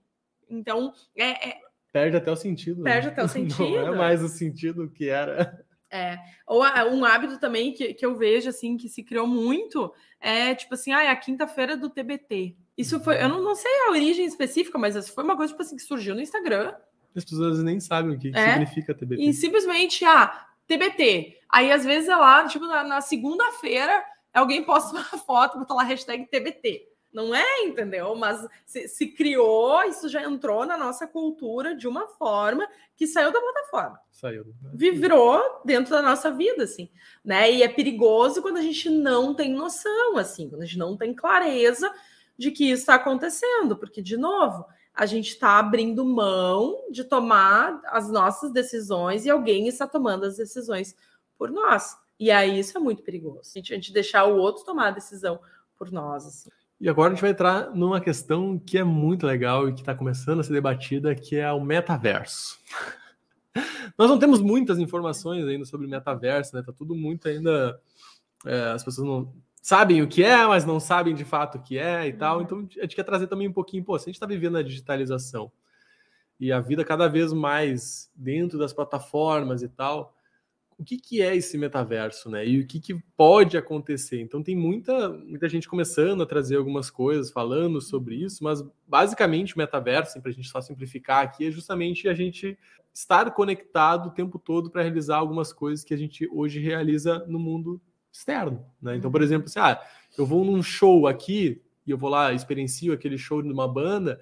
Eu, na verdade, vou poder plugar nesse metaverso, que é basicamente colocar um, um óculos de realidade virtual, tem roupas, né, hoje que tu consegue vestir para ter sensações, e aí tu vai nesse mesmo show, só que no digital.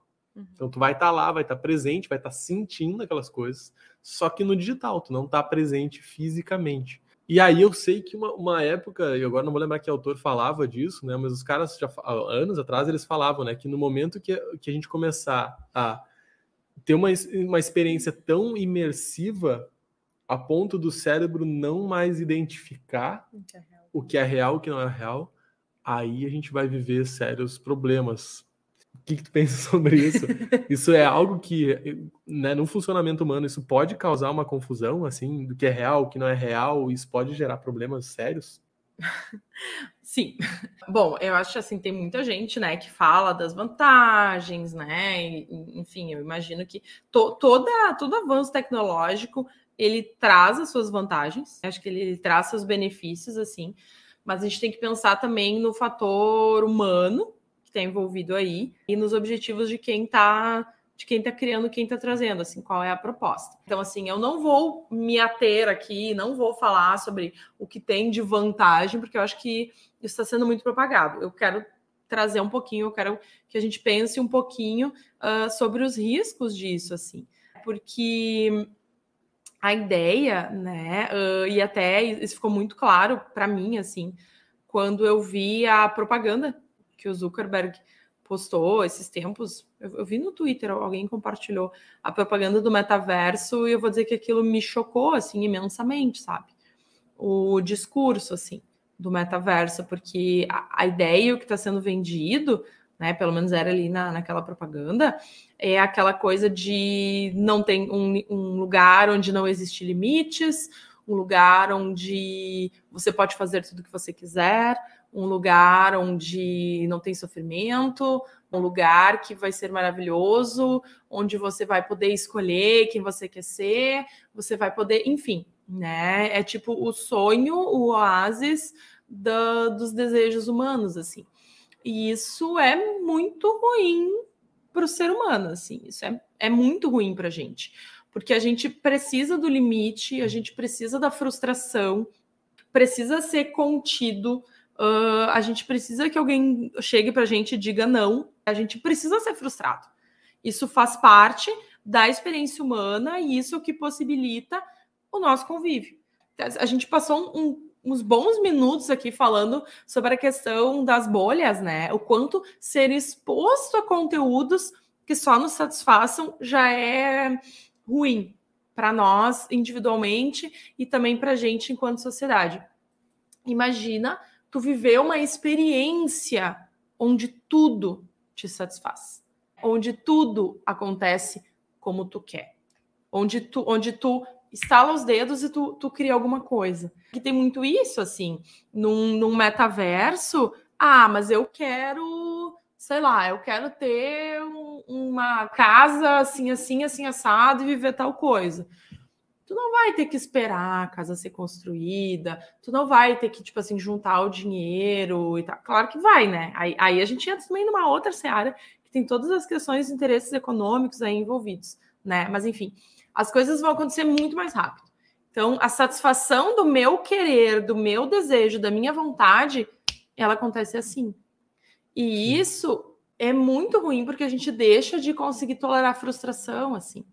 E aí eu acho que também tem uma outra questão, aí também um, um outro aspecto que a gente pode entrar, uh, que o meio ambiente, o mundo, o planeta onde a gente vive, ele está sendo devastado. Os recursos naturais, eles estão se esgotando e existem movimentos, né, para que a gente consiga uh, seguir tendo experiências, vivendo e tudo mais, de uma forma que a gente possa, que a gente, que a gente consiga, né, existem movimentos para que a gente consiga viver fazendo as coisas, mas uh, o meio ambiente está sendo explorado, né? Então, o que a gente faz? A gente cria um outro espaço onde a gente possa fazer as coisas, porque não tem mais recursos ambientais, assim. Ficou um pouco enrolada, porque eu, eu fui falar, e aí depois eu fiquei pensando... Sim, mas eu entendi, está se criando essa parte toda digital justamente para não esgotar os recursos que já estão esgotados. É, na verdade, já esgotaram, e a gente, né, passa a entrar dentro do digital para fazer, uhum, construir as coisas lá dentro, consumir as coisas lá dentro, consumir, porque aqui fora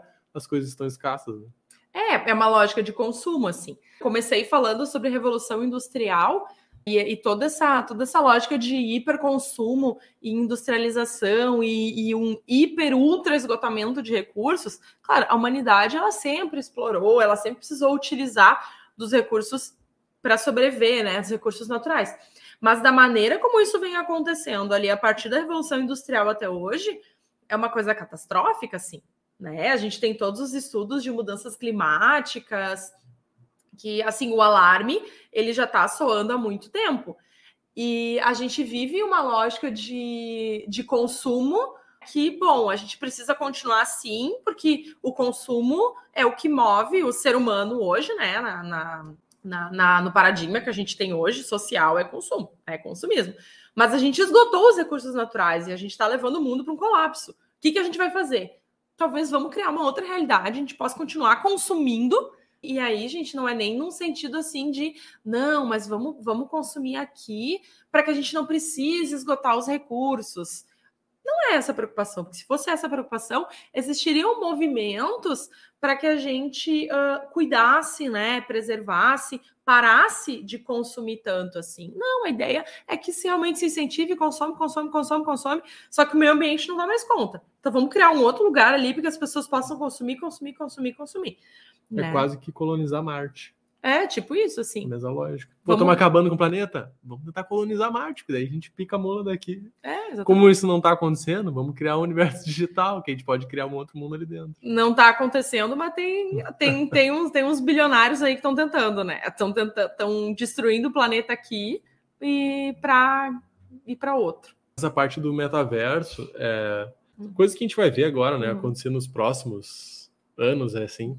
Mas um livro que eu estou lendo aqui que se chama Capitalismo de Vigilância, é uma bíblia, já falei isso aqui em outros podcasts, outras lives, mas ele é legal porque ele traz várias coisas, né, sobre justamente esse capitalismo que a gente está vivendo hoje, que é o capitalismo de vigilância, ou seja, as plataformas, né, empresas e tal, vigilantes em cima da gente, ou seja, captando os nossos dados, né, podendo rastrear a nossa vida como um todo. E para o metaverso acontecer de fato... no nível que os caras imaginam, tudo tem que ser rastreável aqui fora. Então a gente vai ver também avançar muito tecnologias dentro de casa, tecnologias no mundo físico, porque isso é uma coisa que a gente ainda não vive diariamente, né? A gente tem poucas hoje acessórios dentro de casa que fazem de fato uma automação das coisas e tal. Ainda as tecnologias já existem, mas não estão, né, disseminadas de uma forma assim, que todo mundo tem isso em casa e tal. Alexa é um, um pedacinho, é. assim, de alguma coisa, né, que, que está por vir, assim. Mas exige, já existem toda a tecnologia de sensores, uma série de coisas que vão estar dentro das nossas casas e no mundo todo aqui, assim, rastreando tudo, tudo, tudo que é feito, os passos que a gente dá, nossa é, calor humano, pressão arterial, tudo os caras vão medir para poder... É digitalizar isso aqui, né? É digitalizar o mundo físico. Quando a gente pensa no passado, o Google Earth, né? O Google Maps ali, que a gente hoje nem tem mais, nem sei se tem, na verdade, o Google Earth separado, mas hoje a gente tem todo o Maps com o Street View e tal. Isso foi o que? Uma digitalização já do mundo todo, que a gente já, às vezes não para para pensar nisso, né? Pô, os caras digitalizaram, sei lá, noventa e poucos por cento do mundo. Então eles têm lá todo o mapeamento, tudo. E isso, os próximos passos é o quê? Isso acontecer num nível ainda mais profundo. Isso entrar dentro das casas das pessoas e conseguir digitalizar cada espacinho aqui, digitalizar toda a nossa vida, de fato, no presencial, para que a gente consiga usar isso de alguma forma no digital. Então acho que isso é um, um metaverso daqui a um tempo. Sim. É isso que a gente vai enxergar. Não é só plugar em algo, né? Só eu ponho aqui o meu V R, aqui, realidade virtual, e entro nesse mundo. Não, eu tenho a minha vida aqui, de fato, digitalizada. E eu começo a transmitir todos esses dados, tudo que está sendo processado aqui, para dentro do digital também. Então, a gente para de ter só aquela, por exemplo, hoje os dados, né? Como é que são os nossos dados na plataforma? São através das nossas ações dentro da plataforma. Conforme eu ajo dentro do Instagram da vida, o que, eu, o que eu olho, o que eu curto, o que eu não curto, o que eu fico mais tempo olhando, retenção, isso gera muitos dados, né? E vai colocando esses dados lá para dentro. Mas se a gente pensar, por exemplo, no Google hoje, o Google já rastreia a gente o tempo todo com o celular. Então ele sabe os lugares que a gente visitou, ele sabe várias coisas, ou seja, já está rastreando o nosso mundo físico, né? O nosso mundo aqui fora das coisas que a gente está fazendo, ele já está mandando para a rede. Então o próximo passo é isso, é quando a gente está... completamente com tudo, tudo sendo rastreado aqui e transformado em dados para as redes. Uhum. Isso é o metaverso, né? A gente tem que olhar para isso e é isso que vai acontecer, muito provavelmente nos próximos anos. E aí vem a pergunta, tem como a gente escapar disso? Sinceramente, não sei, assim, é muito difícil porque não é uma coisa que acontece individualmente, né? É uma transformação que está acontecendo no nosso modo de vida. Então, escapar é difícil, assim, mas eu acho que a gente pode ter consciência Uh, para pensar como a gente vai lidar com isso, assim, né? Como é, como é que a gente vai, vai lidar com essa digitalização, que projetos que a gente vai apoiar, o que, que a gente vai chancelar, que figuras uh, públicas que a gente vai que a gente vai defender, que movimentos que a gente vai assinar embaixo. Eu acho que volta muito também para aquilo que eu falei antes da questão de tomada de consciência, assim. Uma coisa que eu... que eu vejo, que até comento com alguns amigos, assim, tipo, ai, as pessoas ficam defendendo fulano e ciclano na internet como se fulano e ciclano fossem, tipo assim, semideuses aqui na Terra, sem ter a mínima crítica sobre o que, que as ações de fulano, ciclano e beltrano estão causando na sociedade como um todo, assim. Eu acho que tudo isso passa por uma necessidade de, de tomada de consciência, de novo, de tu ter uma visão, assim, dos teus valores, o que faz sentido para ti, o que, que não faz.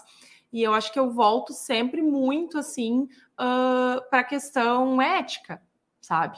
Qual é a, qual é a ética que, que eu, eu adoto, que eu assumo? Qual é a minha ética de vida, assim? Quais são os valores? E aí, pensando em questão moral, assim, quais são os valores que me regem? Quais são os valores que são importantes para mim na minha vida? Muitas coisas acontecem porque a gente não pensa, assim, não se dá conta dessas coisas, não reflete sobre isso, e quando vê, aconteceu. Eu acho que a gente, a gente precisa voltar um pouquinho, assim, uh, ao pensar, sabe? E aí, ao pensar, no sentido de pensar criticamente, de refletir, não necessariamente buscar respostas, mas só pensar, só fazer, fazer perguntas, assim.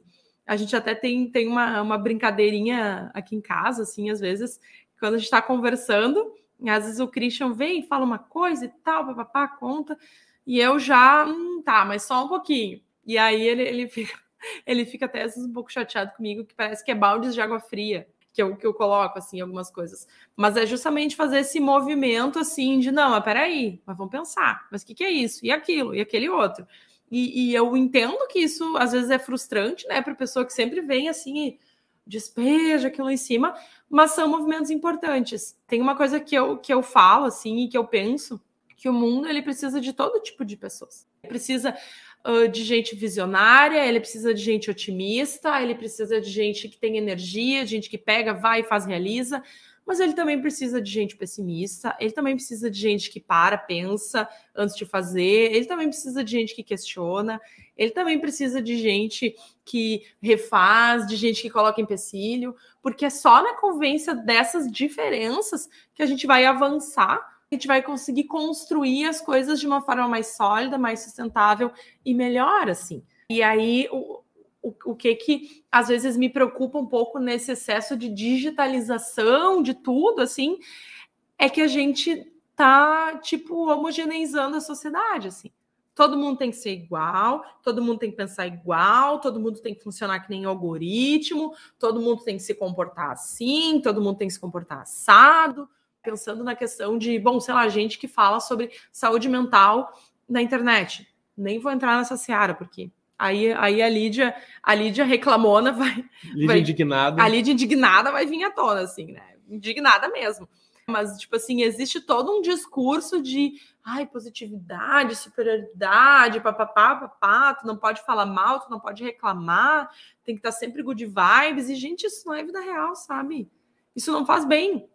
Só que isso é reforçado pela plataforma. E aí entra todas as questões de, às vezes, desejabilidade social. Ai, por que que eu vou... Eu não posso postar no Instagram que eu tô triste, que eu tô mal, que eu tô isso, que eu tô aquilo. Eu tenho que postar só aquilo que é bom, só aquilo que é feliz. Por quê? Porque se entendeu que o comportamento aceitável é esse. O tipo de pessoa que, que vale a pena ser ouvida... é essa. Ou é aquela que só fala coisas boas, ou é aquela que só é positiva, ou é aquela que é grosseira, aquela que, enfim, que fala mal, aquela que tem um comportamento de determinada forma.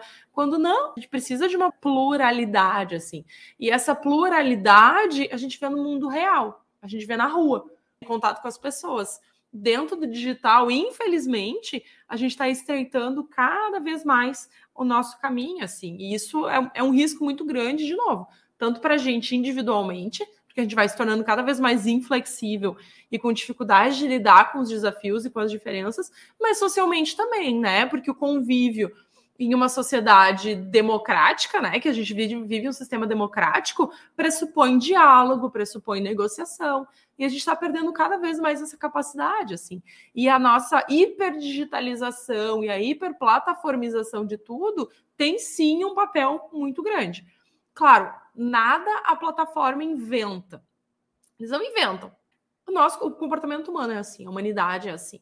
Mas o que, que aconteceu? Intensifica, né? Intensifica, é... exatamente. Se usa alguns aspectos do funcionamento humano, se filtra e traz aquilo à tona. E aí, claro, de novo, se eu só sou exposto a um tipo de funcionamento, a um tipo de conteúdo, eu vou me moldando de acordo com aquilo. Porque a gente é construído a partir das nossas experiências.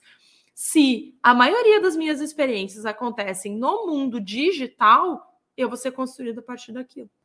Aí a gente precisa ter clareza e entender como é que funciona esse mundo digital. Porque a gente está sendo construído por ele. A gente constrói, mas a gente também está sendo construído. Muito bom. Obrigada. Muito bom. Galera, se vocês estão gostando do, que, do papo que está rolando aqui, deixem comentários, comentem aí para a gente ir também batendo esse papo aqui, respondendo vocês. E não deixem de colocar o likezinho, né? Uhum. Coloquem o like no vídeo aqui no YouTube, se inscrevam no YouTube, se inscrevam. Se está escutando pelo Spotify, se inscreve também no, no nosso Spotify para estar tá sempre acompanhando os nossos episódios. Agora eu vou pedir para a Lídia aqui indicações. Pô, a gente falou sobre muita coisa, a gente falou sobre bolhas, a gente falou sobre toda essa parte da digitalização da, da, da vida e dos negócios. A gente falou aqui, tocou sobre essa questão do metaverso, algumas coisas que podem acontecer. Mas quais as indicações que tu tem, Lídia, para o pessoal daqui a pouco poder se aprofundar mais em alguns assuntos, né? De tudo isso que a gente falou, assim, onde é que elas podem buscar e ter referências daqui a pouco? Pode ser pessoas, pode ser livros, podcasts. Quais são as, as suas indicações para a nossa uhum, audiência? Uhum. Bom, como acho que a gente também não pode demonizar, né, a tecnologia, as plataformas, porque acho que também não é essa a ideia, né? A gente pode colher muitas coisas boas. Isso aqui está acontecendo Sim. por causa de uma plataforma. Eu tenho algumas indicações para vocês que são dentro também das plataformas. Assim, a gente precisa ser curador do conteúdo que a gente está consumindo. Então, eu tenho para indicar um canal de YouTube, um perfil do Instagram, um podcast e dois livros. Além, claro, né? Anotem. É, anotem aí, galera, anotem, tá? O canal do YouTube que eu quero indicar para vocês é o canal do Normose, tá? É um, é um canal que depois também vai estar nas descrições ali, tá? Mas é um canal super interessante, assim, onde ele faz um, ele faz todo um, um trabalho uh, de reflexão E, e construção também, assim, de ideias e discussões sobre essa questão das transformações da tecnologia para o nosso mundo, assim, tanto das relações, quanto o mundo de trabalho, quanto a questão uh, social, assim, então é, é bem interessante, assim, é muito, muito interessante. Uh, ele está com uma, uma série de vídeos, né, acho que, acho que é os últimos vídeos agora, assim, né, a gente está gravando isso aqui em fevereiro de dois mil e vinte e dois, tá, galera? Então, de dezembro ali a janeiro de dois mil e vinte e dois, uh, ele está com uma série de vídeos que fala sobre essa plataformização da vida, a questão da uberização das relações de trabalho, super interessante. Né? Eu acho que abre um pouquinho assim, as, as nossas, os nossos horizontes para pensar sobre, sobre o impacto das plataformas na nossa vida. Podcast é um podcast também que fala sobre tecnologia, uh, relações sociais, relações de trabalho, que é o Tecnocracia. Tá, ele é, ele é um, um podcast que tem no, no Spotify, eu, eu não sei, acho que deve ter em outros agregadores também, mas também é super interessante, são episódios de vinte e poucos minutos, meia hora, assim, mas são bem legais também, também para pensar um pouco uh, as implicações até para própria, as próprias relações políticas, para a questão da democracia, super interessante, a Tecnocracia. Tanto o Normose quanto o Tecnocracia, eles também têm perfil no Twitter, tá, o do Normose é Normose.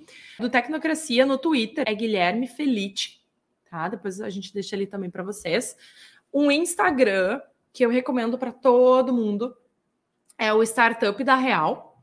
Ele, ele até escreveu um livro que eu, eu comprei uma vez também de presente para o Christian, que é o... Ele fala muito sobre essa, esse lado mais real, assim, uh, tanto das startups, agora da questão da vida no mundo digital, assim, é super interessante também para a gente poder pensar e sair um pouco dessa ilusão uh, da, do modelo de startup como uma coisa mágica, glamurosa. glamurosa. É que nem a glamorização do empreendedorismo hoje, uhum, assim, que é tudo uhum. bonito, assim, e tal, o cara vem dar real e diz assim, ah, não é bem assim. Não é bem assim, é. É bem, bem legal, assim, o Insta dele, então. É Startup da Real, no Instagram.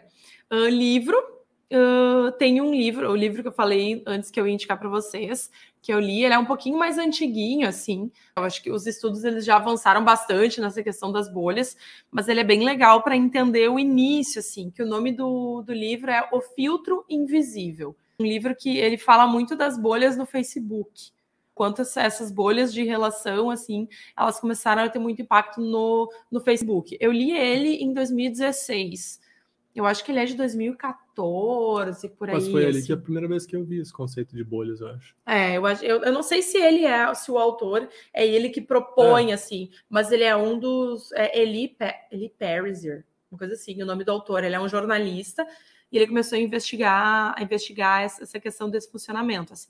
Mas é super interessante o livro, se vocês quiserem se aprofundar um pouquinho, assim, nessa questão de, das bolhas. Uh, eu não sei se, se vocês perceberam, mas eu não indiquei ninguém da psicologia. São todos de áreas super diferentes, assim, porque eu acho que isso é uma, é uma característica minha também, essa interdisciplinariedade, assim, que falei ali no início, que eu acho que a gente tem que, a gente tem que ter contato com muitas áreas, com diferentes áreas, diferentes fontes, porque isso também nos ajuda muito a pensar, assim. E aí, como eu disse que eu sou uma pessoa esperançosa, indignada, reclamona, mas no fundo, no fundo, eu sou esperançosa. Senão eu não estaria aqui onde eu estou. Eu tenho um livro aí, esse eu peguei o físico aqui para indicar para vocês, tá? O nome do livro é Utopia para Realistas. Como construir um mundo melhor. Esse livro, ele traz vários... vários estudos, várias propostas, né? Ele faz a análise de várias questões de problemas sociais que a gente tem hoje e possibilidades, coisas que a gente poderia fazer, que poderiam acontecer uh, para a gente mudar o mundo realmente para um lugar melhor, assim. Ele é bem legal, é super interessante, é uma leitura bem dinâmica, bem leve, assim, e, e também dá um, um quentinho, assim, de dar uma, uma esperança maior. Então, esse livro aqui também é a minha indicação. Ele não fala sobre tecnologia, até tem, tem um, um capítulo dois, assim, fala das questões tecnológicas, mas o foco dele realmente é pensar em como que a gente pode construir um modo de vida, de existência um pouquinho melhor, assim, para a gente ter outros horizontes. E eu vou dar uma dica de como vocês devem ler os livros. Olha como a Lídia é estudiosa. Ela põe aqui, ó, tem aqui, ó, várias marcaçõezinhas, ó. Ela vai marcando as páginas e fazendo várias anotações, rabiscando. Uhum. E eu confesso para vocês que eu não consigo fazer isso.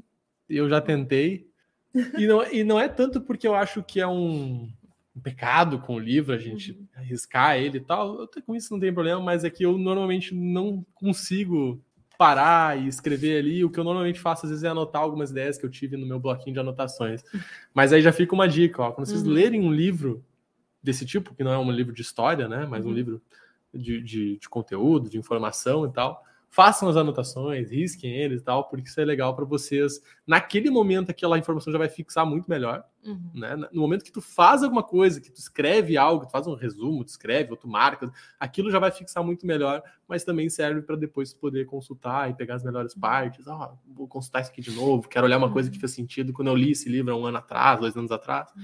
Então façam isso com os livros de vocês também, porque serve como uma fonte de estudo. Essas são as referências? Essas são as referências. Muito boas referências, muito boas, galera. Então, a gente teve, a gente teve referência aí de, de podcast, de seguir galera no Twitter, de livro, de canal ah, no YouTube, YouTube Instagram. Instagram. Todas as redes, todas as redes para vocês seguirem pessoas que falam sobre esses assuntos que a gente foi discutindo aqui. Uhum. E já indo para a nossa finaleira aqui, Lídia, a gente gosta sempre de, de encerrar esse podcast entrevista com um, um cenário, né, que tu vai deixar agora uma frase. Então, uhum. assim, imagina... que agora a gente está no metaverso.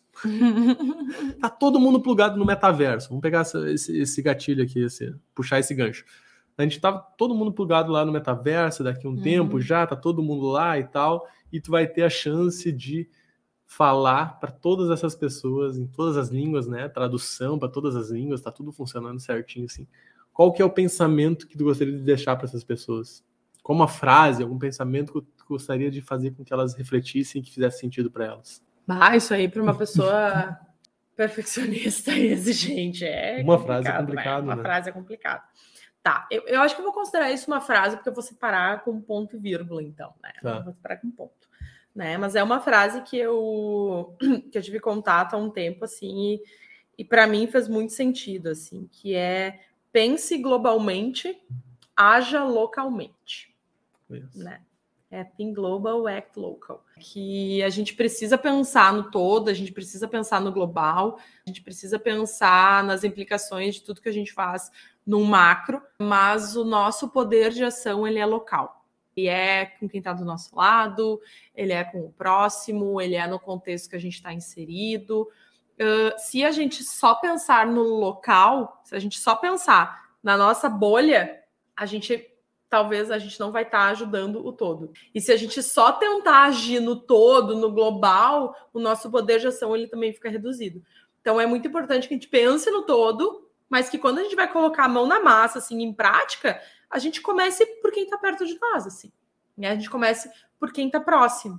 Assim, então é, é, uma, é uma ideia muito da gente conseguir uh, equilibrar assim, essa questão do macro e do micro. Isso eu confesso que é uma dificuldade que eu sempre tive, assim, de sempre querer fazer muito, fazer muito. Eu sempre quis agir no global, quis uh, impactar em grandes mudanças, mas isso não é possível, isso acaba sendo um pouco frustrante, né? Muito frustrante.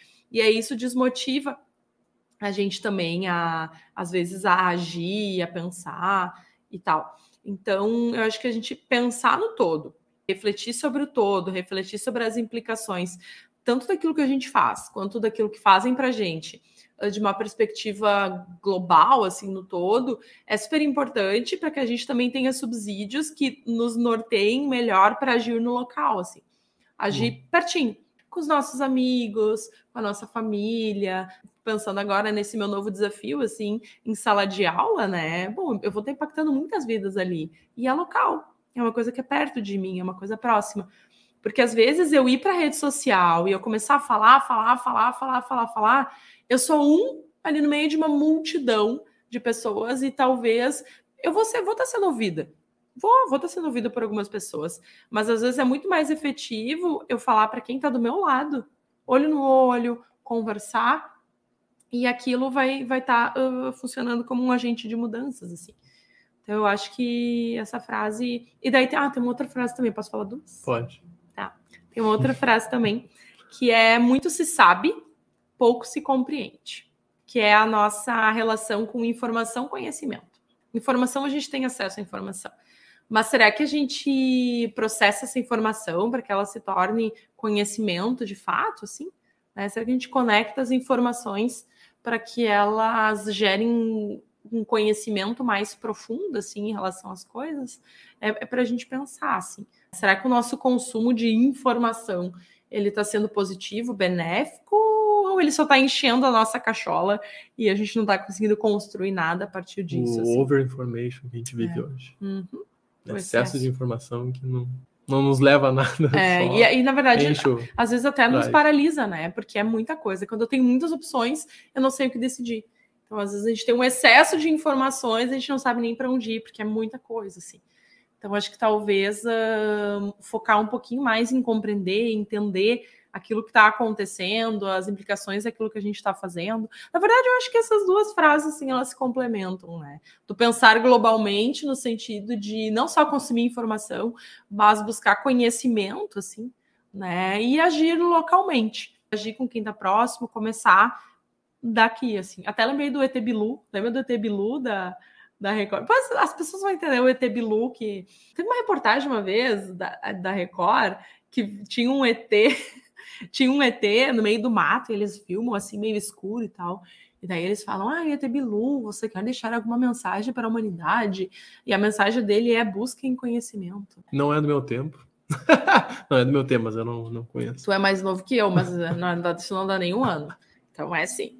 É, então é, é um mix aí de pensar globalmente, com conhecimento, com E T Bilu, é isso aí. Tá, é. E como é que as pessoas, quer deixar algum contato teu, uma rede social, alguma coisa para as pessoas se conectarem contigo, te conhecerem um pouco mais? Tá, uh, eu então falei, né, que eu parei de usar o Insta profissionalmente, o meu Insta pessoal é pessoal, eu não faço essa, essa mistura assim, até porque eu... eu Eu fico mais confortável, assim, com esses limites, né? Às vezes, muitas pessoas às vezes, pedem para me seguir e eu não aceito.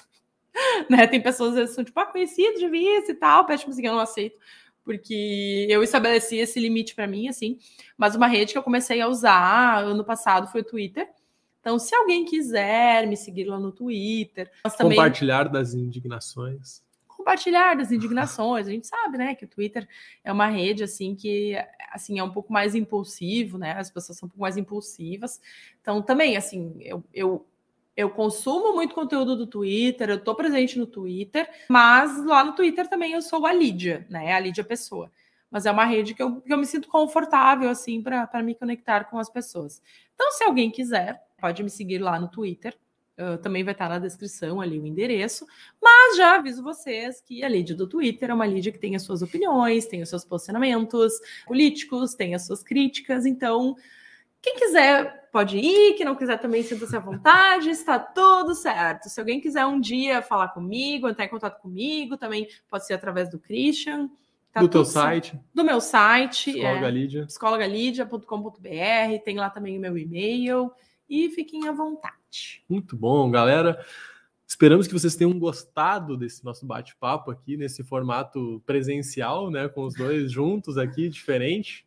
E a gente trouxe, acho que o que a gente trouxe aqui foram reflexões, né? Talvez a gente até fugiu um pouquinho do nosso, do nosso podcast convencional que vocês estão acostumados, que a gente traz algumas dicas práticas sobre marketing, sobre estratégia digital e tal, mas a gente justamente tentou pegar essa outra veia, assim, mais reflexiva mesmo, porque a gente também sabe o nosso papel aqui, né? Não é só falar sobre negócio, mas é também pensar nas pessoas, pensar em vocês, que estão aí do outro lado também nos ouvindo, e que vocês também possam refletir sobre todas essas mudanças tecnológicas que a gente está vivendo, essa digitalização toda da vida, parar um pouquinho, né? Indiquem esse podcast para mais pessoas, né? Indiquem, compartilhem ele, tanto no YouTube quanto aqui no Spotify. Podem mandar para as outras pessoas, para as pessoas também comentarem, também ouvirem e darem as suas opiniões. Se vocês não são inscritos ainda, então se inscrevam. Tá aqui no YouTube, clica aqui embaixo, se inscrever, ativa o sininho, tá aqui no Spotify também, se inscreve no nosso canal aqui, nos sigam nas redes, não deixem de compartilhar, comentar, curtir, deixem os likezinhos, obrigado galera que participou com a gente aqui, tiveram várias pessoas dizendo que faz muito sentido tudo, acharam sensacional o bate-papo, obrigado pelas reflexões bastante valiosas, muito bom, muito bom, adoramos. Então, muito obrigada pessoal. Foi um prazer. Foi um prazer receber a minha esposa aqui. Ah, foi um prazer ser convidado. Valeu. Então tá. Tchau, tchau, tchau. E até a terça que vem.